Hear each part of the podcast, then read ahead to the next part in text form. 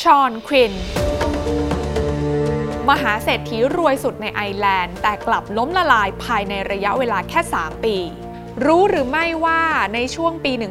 1995 ถึง 2007 เศรษฐกิจของประเทศไอร์แลนด์นั้นเติบโตอย่างร้อนแรง จนหลาย ๆ คนขนานนามให้เป็น The Celtic Tiger GDP ของไอร์แลนด์ในช่วงเวลานั้นนะคะย้อนกลับไปเนี่ยสามารถเติบโตได้เกือบ 4 เท่า โดยใช้เวลาแค่ 12 ปี โดยเฉพาะระหว่างปี 1995 ถึงปี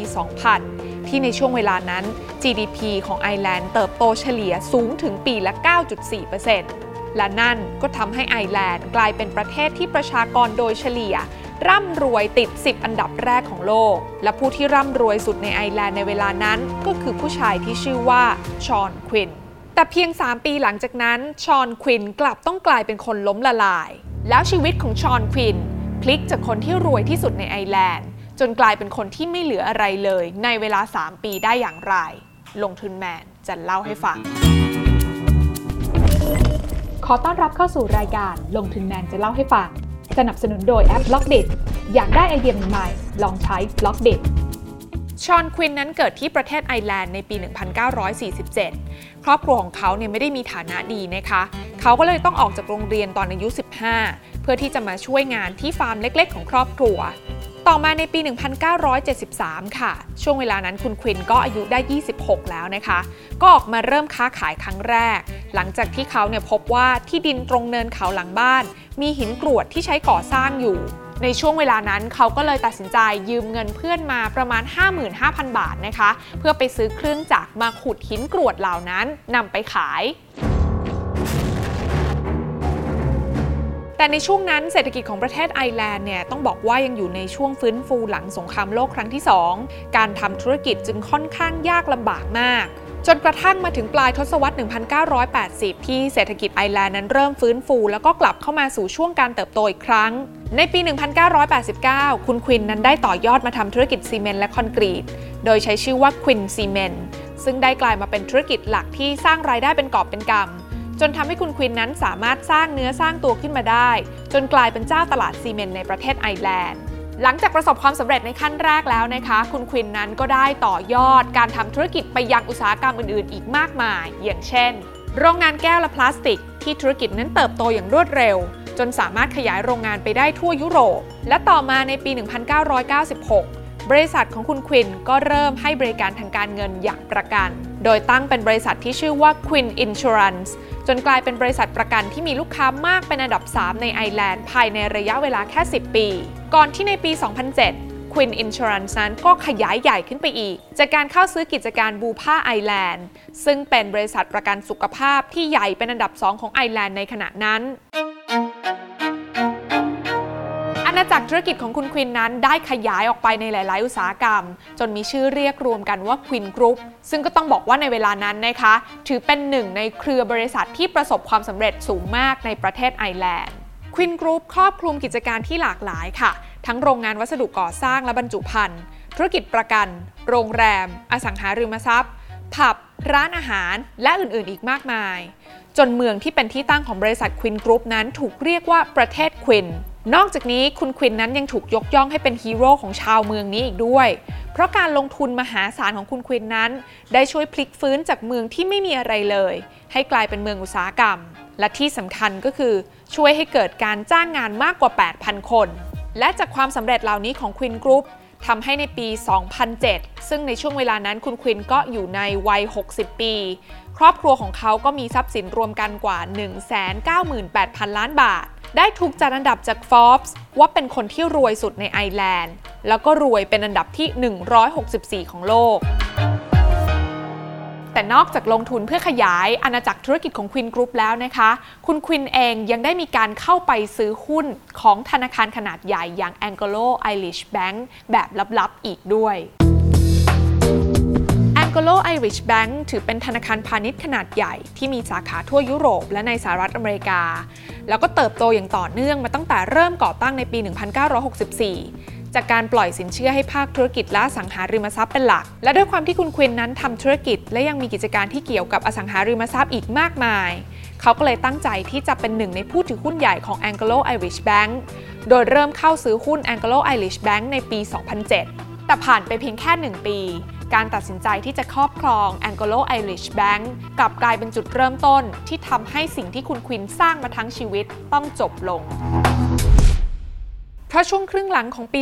2008 ตลาดอสังหาริมทรัพย์ในอเมริกาเกิดภาวะฟองสบู่แตก ทำให้ราคาสังหาริมทรัพย์ร่วงลงอย่างรุนแรงและรวดเร็ว จนกลายเป็นวิกฤตเศรษฐกิจครั้งใหญ่ของโลก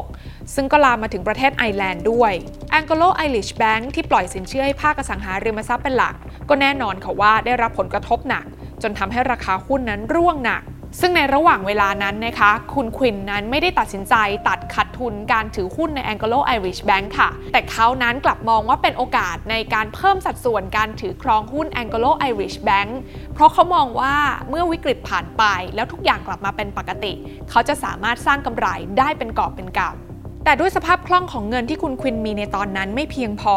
เขาก็เลยตัดสินใจใช้เงินที่ยืมมา ทั้งเงินกู้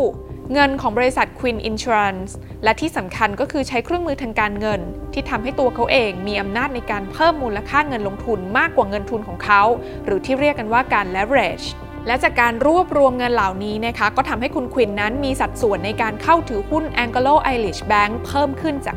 5%ไปเป็นกว่า 25%แต่สุดท้ายแล้วนะคะคุณควินนั้นคิดผิดค่ะ เพราะ Anglo Irish Bank นั้น โดนพิษวิกฤตเศรษฐกิจในครั้งนั้น จนดำเนินกิจการต่อไม่ไหว รัฐบาลจึงต้องเข้ามาช่วยเหลือในเดือนมกราคมปี 2009 และ Anglo Irish Bank ก็เลยกลายเป็นธนาคารของรัฐ นับตั้งแต่นั้นเป็นต้นมา เรื่องดังกล่าวนะคะส่งผลให้ราคาหุ้น Anglo Irish Bank นับจากจุดสูงสุดในปี 2007 จนถึงต้นปี 2009 ลดลงมากว่า 98%ซึ่งถ้าการลงทุนนี้มาจากเงินของคุณควินเองทั้งหมด เขาก็จะแค่เงินหายไปในส่วนของการลงทุนใน Anglo Irish Bank แต่เงินที่เขาดันเอามาใช้ในการเพิ่มสัดส่วนการถือครองหุ้น ดันเป็นเงินที่เขาไปยืมมา สุดท้ายแล้วคุณควินและบริษัท จึงเป็นหนี้กับ Anglo Irish Bank กว่า 92,400 ล้านบาท และเป็นหนี้กับเจ้าหนี้รายอื่น ๆ อีกกว่า 30,000 ล้านบาทเงินส่วนหนึ่งที่คุณควินเตรียมนำมาใช้นี่ก็ถูกพบว่าเป็นเงินที่มาจากบริษัทควินอินชรันส์ราวๆ 10,000 ล้านบาท คุณควินและบริษัท Quinn Insurance จึงถูกปรับอีกราวๆ 130 ล้านบาท และทำให้คุณควินนั้นต้องออกจากตำแหน่งบริหารใน Quinn Insurance ไป แต่นอกจากการนำเงินของ Quinn Insurance ไปช่วยใช้หนี้แล้วนะคะ ตัวของบริษัท Quinn Insurance เองเนี่ยก็ยังมีสัดส่วนการลงทุนในอสังหาริมทรัพย์ที่สูงมากอีกด้วย และทั้งหมดนี้ก็ส่งผลให้ Quinn Groupบริษัทในเครือทั้งหมดของคุณควินนั้น ขาดทุนจากการดำเนินงานกว่า 34,000 ล้านบาท สถานการณ์การเงินที่ย่ำแย่นี้ก็ทำให้ในเดือนมีนาคมปี 2010 หน่วยงานที่กำกับดูแล เลยมีคำสั่งให้ Queen Insurance นั้นขายกิจการให้กับ Anglo Irish Bank และบริษัทประกันของสหรัฐที่มีชื่อว่า Liberty Mutual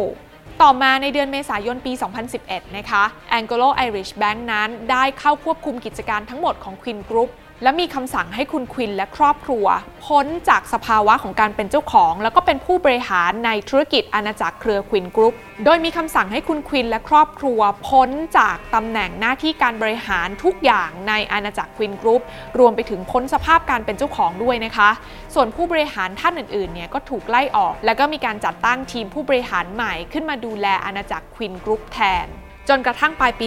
2011 คุณควินนั้นได้ยื่นคำร้องต่อศาลเพื่อขอเป็นบุคคลล้มละลาย แต่ในระหว่างขั้นตอนการถูกยึดทรัพย์ เขากลับมีความพยายามที่จะทยอยแบ่งขายสินทรัพย์ที่มีค่าของเขาเอง เพื่อที่จะเก็บเป็นเงินสดก่อนที่ทรัพย์สินจะถูกยึด ซึ่งกระบวนการทำของเขาเนี่ยผิดกฎหมายนะคะเขาก็เลยถูกศาลตัดสินจำคุก 9 สัปดาห์ในช่วงตอนปลายปี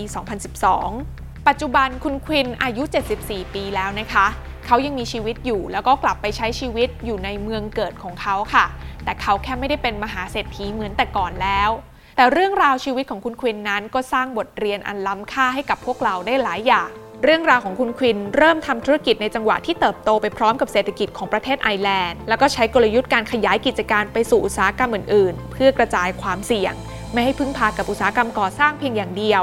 ถือว่าเป็นความสำเร็จที่น่ายกย่อง แต่อย่างไรก็ตามค่ะ คุณควินนั้นกลับตัดสินใจทุ่มเงินลงทุนด้วยความเสี่ยงที่สูงมาก ซึ่งไม่ต่างจากการพนันใน Anglo Irish Bank แบบหมดหน้าตัก แถมยังใช้เงินที่กู้ยืมมา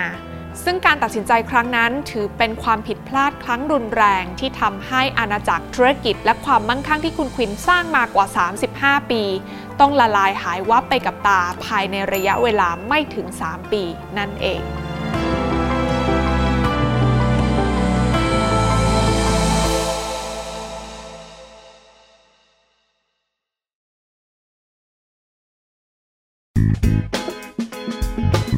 ลงทุนในความรู้ไม่มีความเสี่ยง ผู้ลงทุนควรกดติดตามลงทุนแมนได้ในทุกช่องทาง เริ่มจาก Subscribe และกดกระดิ่งช่อง YouTube ของลงทุนแมนไว้ ตอนนี้เลย